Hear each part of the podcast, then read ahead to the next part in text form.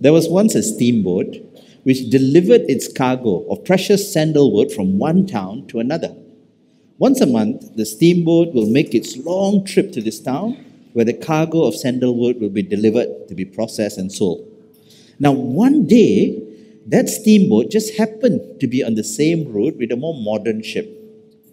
The captain of the modern ship looked at the steamboat, smirked a bit, and suggested a race.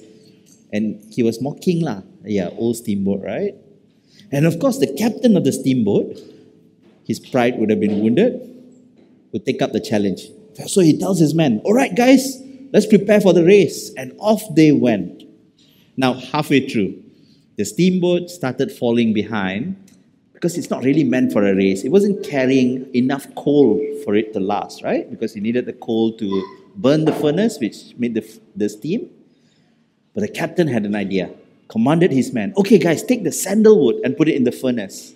And now, with this new fuel, the steamboat went ahead, easily beating this modern ship, arriving at the town ahead of it.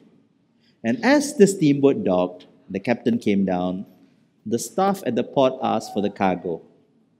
It was then that the captain realized that in his desire to win, he has actually lost because he has burnt away all the sandalwood that was meant to be delivered. In his desire to win, the captain has forgotten why he was doing what he was doing. And, friends, as we consider Christian growth, in our desire to do better, to prove ourselves, to gain respect and friendships, there is a danger then that we can lose sight of why we grow in Christ, why we serve in ministry, why we continue attending church. And so that's what our topic today is going to look like. So, this would mean, right, that as we think about this topic, that this idea of growth to maturity needs to be defined clearly.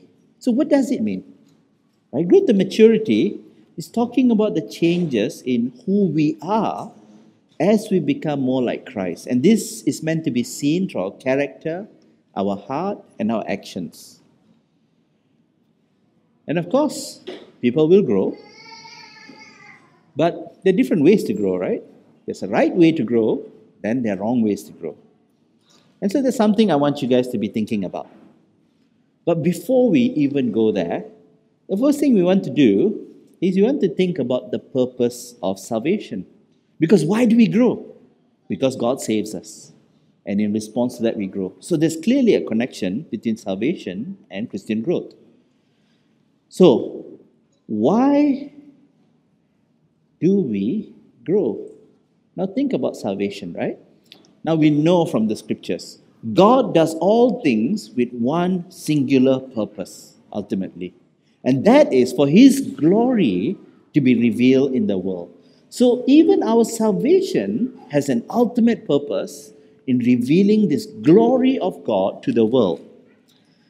Now, in the Old Testament reading from Ezekiel 36, in verse 22, God said that it is not for the sake of the Israelites that God will act in salvation but it is for the sake of His holy name that He will act.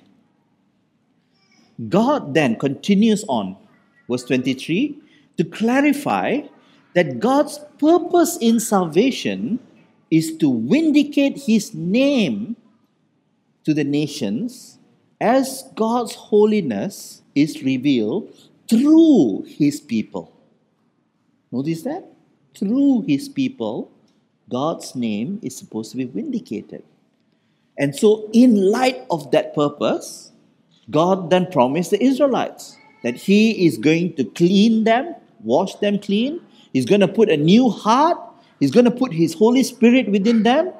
And thus they will behave in such a manner that the nations will come to see God's holiness as they see His people. Now we see that the context applies to us as well, right? because we are cleansed from sin. God has put in us a new soft heart, not a heart of stone that can respond to Him. And He has placed His Spirit within us. So that as the world sees us, it is meant to see Christ who has made that change possible. And that's God's purpose in salvation. That's ultimately God's plan for His church. Is it not written? You shall be holy, for I am holy. So, if we understand that, we'll see that our growth in holiness and service is part of God's plan. It's not kind of a optional menu buffet thing where you come in like, okay, I'm safe, ready, and let's pick and choose. Maybe I want to grow. Maybe don't need la, later la. It's not. That's the very reason why God saved you. Now, the big question then to ask Does the world see Christ as they interact with you?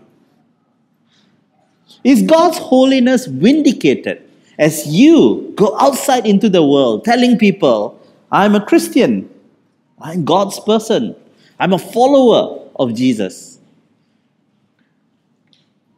Does the world see God's holiness vindicated in you? Or does our behavior outside there become a stain on God's reputation?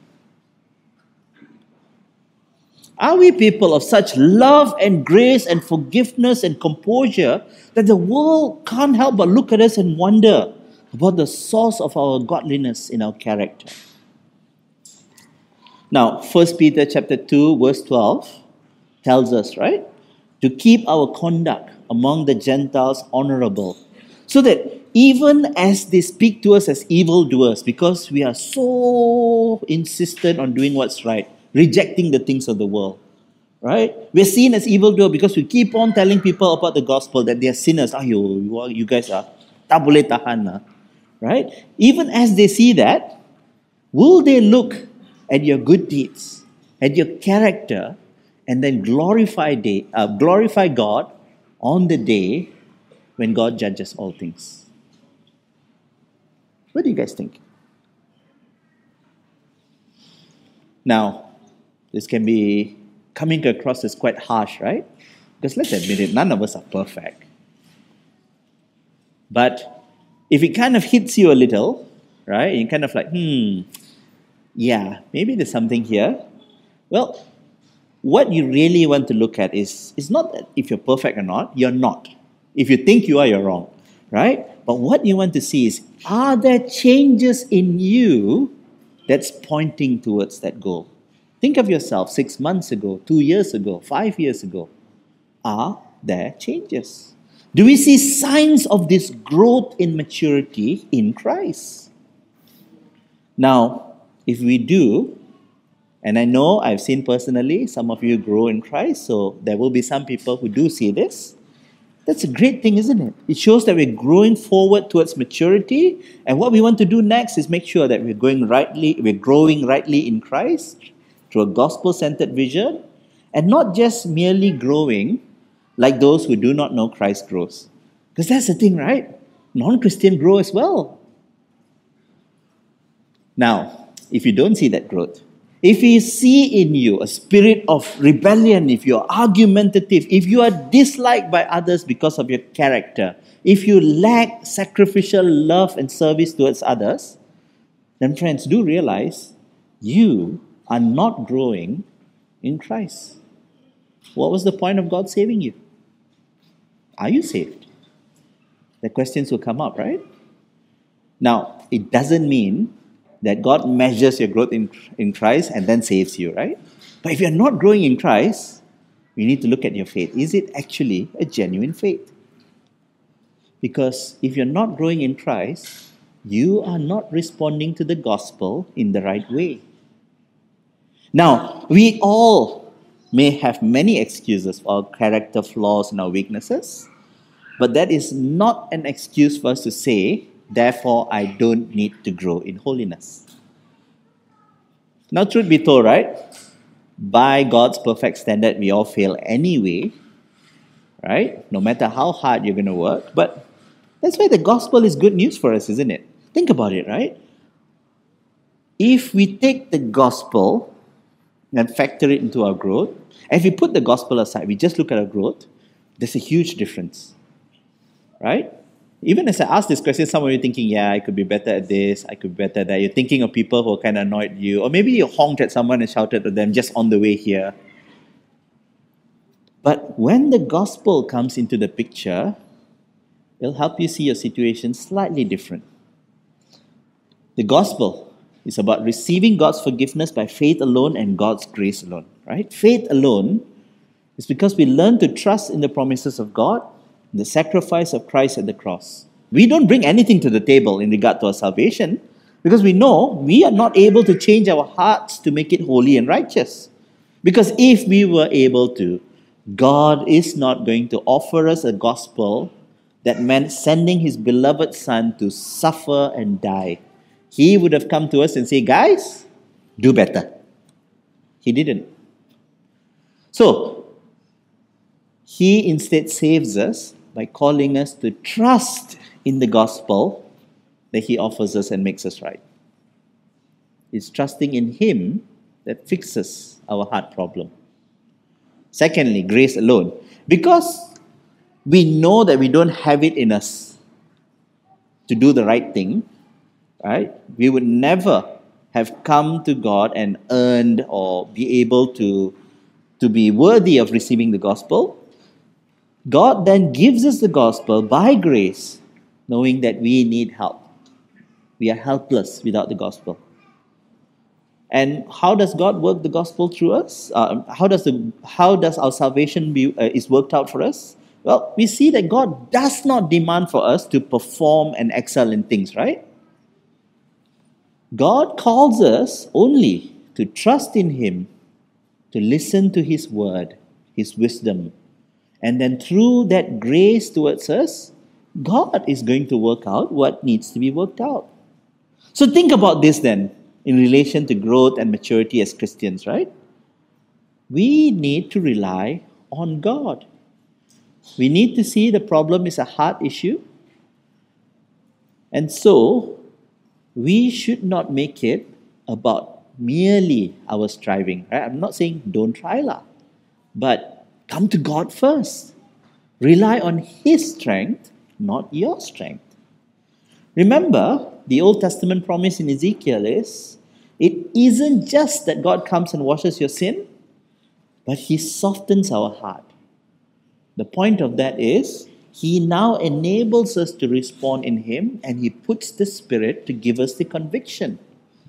So, even as we struggle to be better, we win this struggle not relying on our strength, but coming to rest on God's grace, trusting in Him now, there is still a picture of a human response here, right? It's not just saying pray, pray, pray, pray until magically, boom, tomorrow you're like the most kindly person. That's not how it works out, right? It means being soaked in scripture, reading it, listening it, speaking to each other, waiting for it to hit your hearts, which are now soft, which are able, uh, which is able to respond, and then, as the Spirit gives you the conviction, that leads you to change.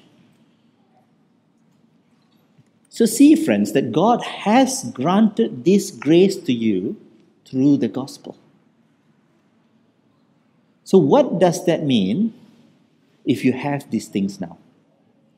Well, as I mentioned before, not relying on your own strength, instead, pleading with God to work in us through the Spirit, to pray, to desire holiness, to be open to the work of the Spirit in us.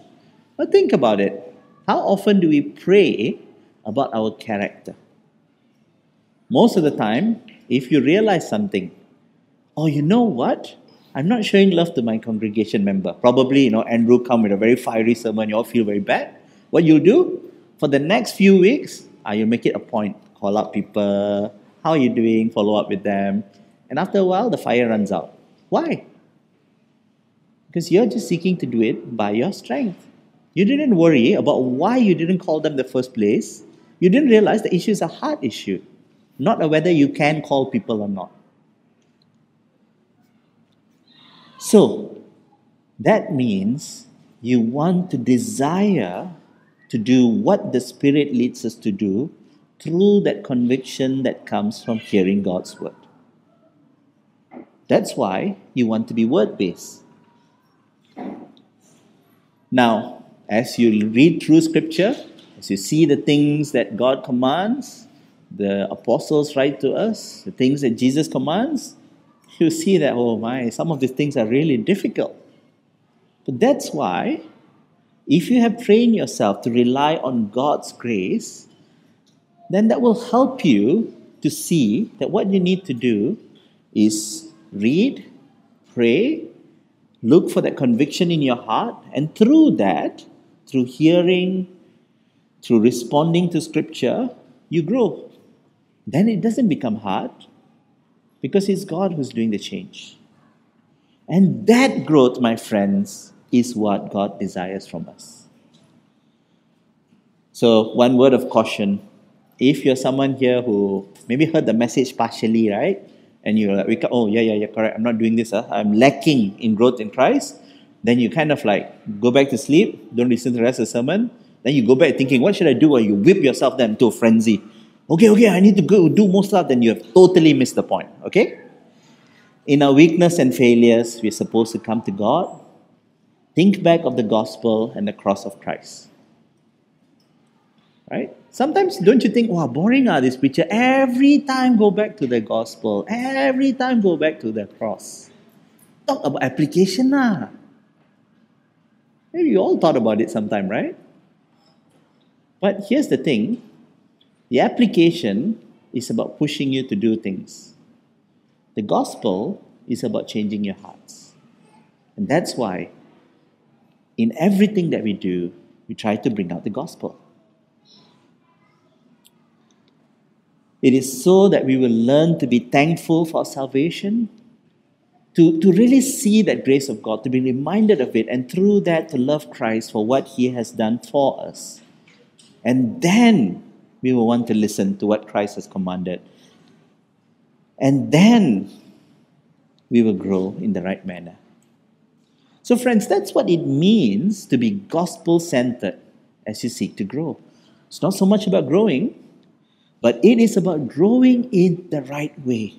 Growing as we place trust in God, growing as we look for uh, look at our failures and weaknesses in light of God's saving grace, growing as you admit to each other, to God, our weaknesses and failures, even if it's happening every day, and ultimately, then, growing as we seek to draw closer to God in repentance and trust. Now, once you have that in your head, the next question that probably pops up is okay, then how does this growth to maturity in Christ looks like practically? Now, in the New Testament reading today, we saw from Ephesians, right? God has provided the church with different people who are gifted in different ways to build up the church. And we see from that, the church comes to maturity then.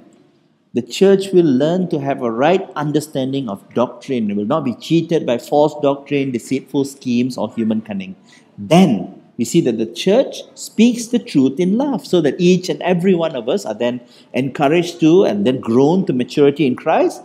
And then from there, we see that in terms of growing to maturity in Christ, God already has set things up. Right? It is through the church working together, being rooted in His word, speaking the truth to each other, helping each other grow, right? So we see the picture speaking to each other in love to build up, edify, serving each other for the sake of growing in Christ likeness and growing in our understanding of doctrine so that we will not be deceived. Right? So these are the three big things. And you can see this from other parts of scripture, right? But Ephesians feels good because it has all three together. For example, in the gospel reading from John 15, which you have heard if you're on the liturgical side, Jesus commands his disciples to love each other. In the Great Commission, right? You would have read if you read the Bible that Jesus wants us to obey the things that he has told us to do, right? It's not just making disciples then go have fun, it's making disciples, teaching them to obey. And so you put all of this together, right? You draw out the systematic picture and to answer the question then, what does the gospel then drive us to grow in? Right? And we can state it simply and can put it down to three aspects loving one another, learning to obey, and building up sound teaching. So, We can even categorize it as head, heart, and hand if you want to. Right? Heart is about loving God, loving each other, loving your neighbor. Head, learning right doctrines, understanding scripture, basically using your brain juice to kind of work on scripture. Hand is about obeying, responding, and seeking to do the things that are right and good. So that's a simplified way, right, to kind of categorize and think about Christian maturity. So if you can only take one thing away from today, right, hard disk space very low, then remember lah, to grow in Christian maturity, you need to grow in all three aspects head, heart, and hand. Now, we're going to have a look now at these three aspects and see what does it look like to grow in the wrong way and how that compares to growing rightly in the gospel, right? Now, the heart. The heart is about growing in love. The primary aim is to build up the body of the church in love, right? And why do we do this? Well, we do this because we love God. So if you don't love God, actually you won't really love the church, right? It will look like love, it won't really be love for the church. And as you love God, you love your brothers and sisters, then this results in an outpouring of love to your neighbors. Right? Now, we can be doing this in a wrong way if you're not gospel centered. What would that look like? Imagine two churches, right? One is uh, not gospel centered, the other one is gospel centered. Both churches are known for their love. Now, in the non gospel centered church, they would be doing everything they can to make the other person happy. They keep on praising each other, puffing up the other person. Everything is oh, very good, oh, music good, sound good, oh, or AV good, everything is good right? They say positive things, they're very encouraging, and everyone is happy. Sounds like a good church, isn't it? Now, in this church, everyone's going to feel appreciated, right? Everyone's going to feel like on top of the world when they come because, wow, everyone coming and say, well done, well done, thank you so much. It'd be a pleasure to serve in this church, isn't it? But when the time comes for the gospel truth to be told firmly, this church will avoid doing it. Why? Because they set it up, right? What's most important to them is this feeling of being loved, of being supported. So why risk conflict? In that church, friends, sin will abound. Because what's important is the feeling of love, the keeping up of an appearance of harmony, rather than the uncomfortable truths that the gospel brings. There will be no space then for saying hard things no space for rebuke. No space to challenge someone's motivation. Now, on the surface, there looks like a semblance of love, but it won't be real love because real love will be speaking the truth. Now, contrast that with the gospel centered church. This is a church that loves the brothers and sisters in a gospel centered way. Now, they would probably still offer words of encouragement. That's part of love. But they will give criticism as well. The difference, of course, with what is totally non Christian is that they give criticism out of love because they care for the other person's growth. Right? So when you give criticism, always ask yourself this question Am I doing this because I'm thinking this can be done better? Or am I doing this to help this person grow? And seriously, if there is a feedback that you can give, that in no way is going to help this person to grow, but will make the work better, don't give that feedback. You just discourage the person. See where I'm coming from? Your desire in giving feedback is so this person will benefit and grow, not so this person can do it better. Get it? Now, oftentimes doing it better means growth lah. But there will be times when you give feedback, you can do this better, they're not able to do it, it just becomes a discouragement. So, in the gospel centered church, it's the person and their growth that's important. And so, in this church, they're not going to shy away from telling someone off if they're behaving in an ungodly manner. In this church, the gospel centered church, feelings will get hurt. But because they remember the gospel, that they are sinners saved by grace, then they will not hold on to the hurts, but seek to listen in love and grow from it. The response to the criticism should be different as well. So, in this church, there will be disagreement, differences in opinion, and hurt feelings. One you want to go? The one that everyone say, well, very good, very good? Or the one that disagreements, unhappiness? Now, here's the thing in the gospel centered church, despite these differences of opinions, disagreements, because of the gospel, then there will be restoration of relationships.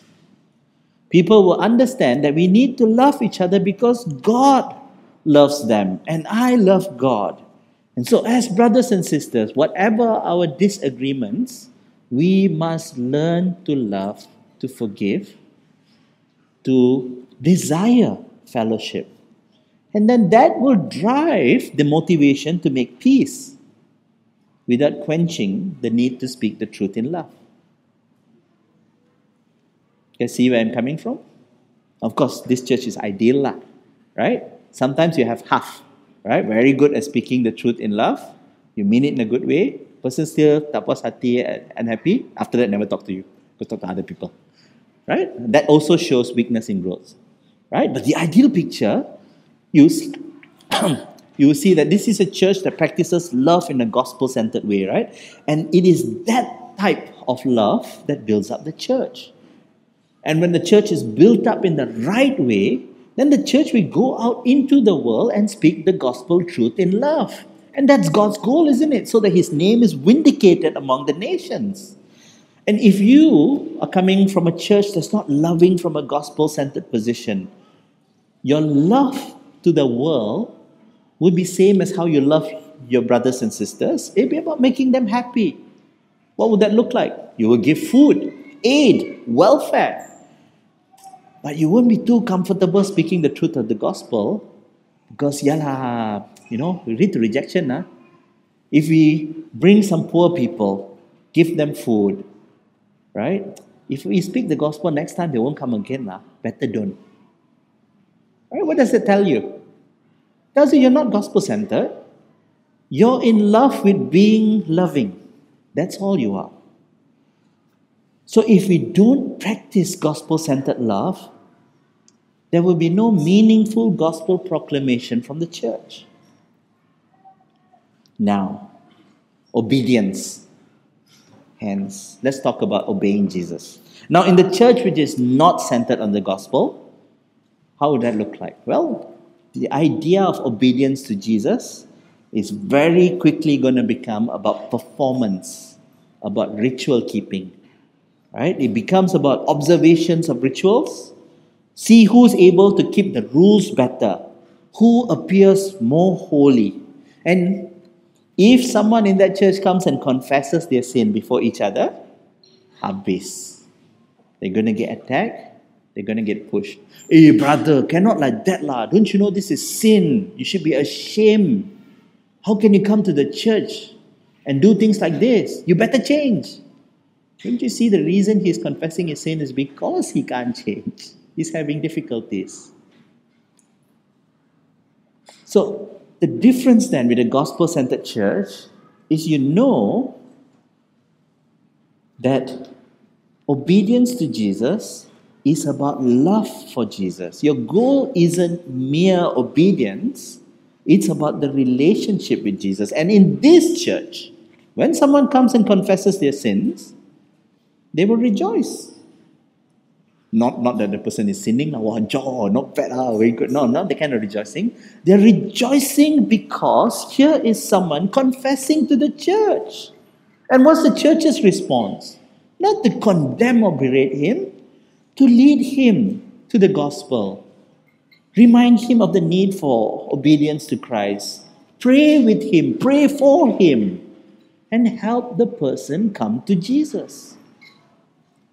The gospel centered church will see obedience to Jesus is hard because the gospel shows that we are fallen, sinful creatures in our very nature. And we also see that God accepts us and has put in His Holy Spirit within us by faith in the gospel. So if we understand all of these things, why is it so hard to think of each other as fellow sinners? And so, being gospel centered, you realize that the gospel is where you need to go to when sin wins in our life. Because ultimately, it's the gospel that saves. So, for example, right, uh, if you heard last week, right, reaching, uh, reaching out to, to the lost, right, you realize, I uh, really a failed in this. Uh. So from last week to now, maybe your Christian growth is force myself to go and do it. Okay, I make a name list, how many people I'm going to do it, right? Your heart hasn't changed. You're just responding, how long is it going to last? You've been there, you know how it works out. It's all works based. The right answer is come to Christ Pray, Lord, why does my heart not feel such sorrow for the lost and perishing?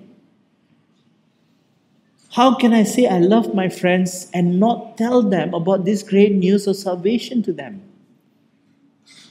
Do I really love you? Do I really love my friends and my family members who don't know Christ? Because it looks like I love the relationship with them more rather than what's good for them. That's how your prayers would look like. And that then eventually leads to a change of heart. Now, maybe you've become jaded. I pray only, ah, nothing happens. lah. Well, that's God's promise to us, isn't it? That He's put His Spirit in you. If you're not going to believe God in that, then why believe in your salvation as well? Might as well throw the whole thing off. So, Finally, then, let's talk about the aspect of sound teaching. When a church is not gospel centered, teaching, knowledge of God's word will puff up. People will become proud of how much they know and how well they can teach. And occasionally we heard criticism about this, about people from SMAC, right? I'm not sure if it's a valid response or not. Probably it's perception. But there is this picture, isn't it? And what would happen in a non gospel centered church when the focus is on the head? Well, the church will look for people and judge them based on how smart they are, how capable of teaching. Can they quote from Calvin? Can they quote from this early church father? Right? What should they be looking for? How godly is this person? How kind? How loving? What an encouraging brother or sister. And you see, right? Even something good, studying scripture, goes off into the wrong track if the gospel is not central to the church. So, for a church where the gospel is central, you see that still teaching and learning of God's word is essential, is important. But this teaching does not stand alone, it is tied in to God's grace, to the gospel. It will help you to see then that this teaching is for the purpose of building up the church. And God's desire for the people who are being taught scripture is so that they will know Him more. And so the goal of teaching of this head based uh, growth in Christ is to lead people to come to God and love Him more.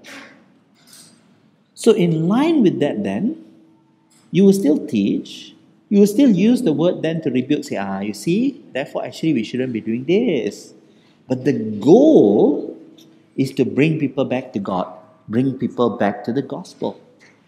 The word is then used to, to help people to grow, to become God centered, to be more loving, more kind. It's no longer about, wow. So you're sinning in this, ah. Go and read what Kevin said about this. Go and read the scripture. It's not about the information dump, it's about using that scripture to help people move to a heart change. So, actually, being gospel centered when it comes to sound teaching, it's actually just simply saying using the word in the right way, the way it was meant to. Because the word was always meant to change our hearts. But in a church that's not gospel centered, the word becomes a tool to measure academic excellence. So be warned of that. The next time you start looking at someone like, wow, this one has done so many TNT classes. Uh. Right? What you really want to be looking for is the heart change. And it's good that they have done these things. They already have it in their head. Help them then to grow. Now, as we come to the end, we reach the conclusion, um, as we are working towards the conclusion, um, we realize that we can keep on going, right? Talking about this kind of examples, and you're like, yeah, gospel looks like this, non-gospel center look like this. I can tell you about all the different different things you can be doing and how it look like to do it right, how to look like doing wrong. I can tell you, okay, so therefore these are things you want to look at, but let's face it, we already know all these things.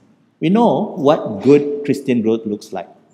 Right? If I ask anyone, you're going to say, you know, sharing the gospel, reading God's word, giving our time, energy, effort, money, and heart to God, serving sacrificially. So instead of just telling you these things, right?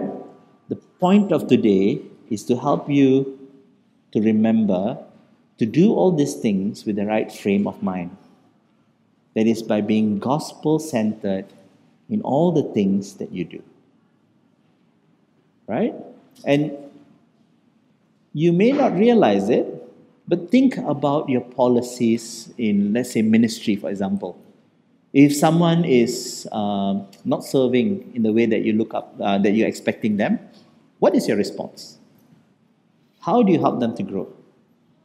Is it about punishment or is it about restoring them to Christ? How can you do things in a way? So you can look at everything that you're doing throughout the church in the different aspects, right? Even welcoming group, right?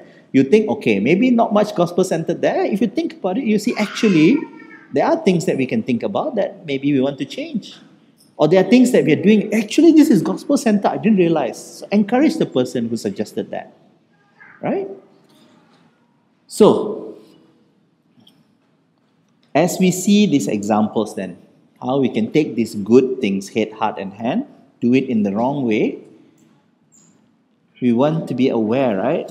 There's a danger for even us to end up as a church that God will not be pleased in. So, what we want to do is to remember individually as a church to keep on coming to the gospel, to be shaped by it, to be molded by it, so that what comes out from us is godly, true, right, and blessed. So, if you're someone who's feeling that you're stagnant in your Christian growth, First thing is come back to the gospel. If you feel that you're not obedient to God, come back to the gospel. If you feel you should be doing better, come back to the gospel. And why do you want to keep on coming back to the gospel? Why do you want to grow to maturity in the right way? So that when this happens and you grow, you will have assurance of your faith, isn't it?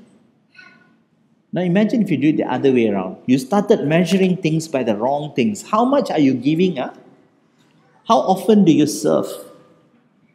What does it look like for you to uh, volunteer for things? Right?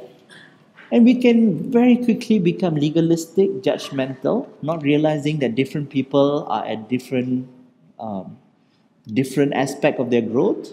Different people have different circumstances. We will end up being judging.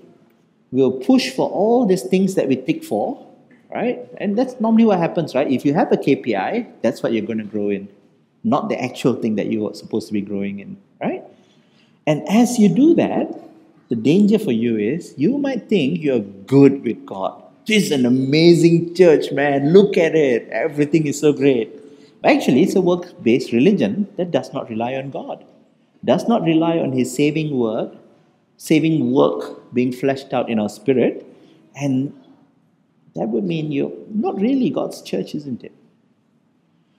So be a church that trusts in God's work, the work of the Spirit in you, and stop relying on our work if we're doing that.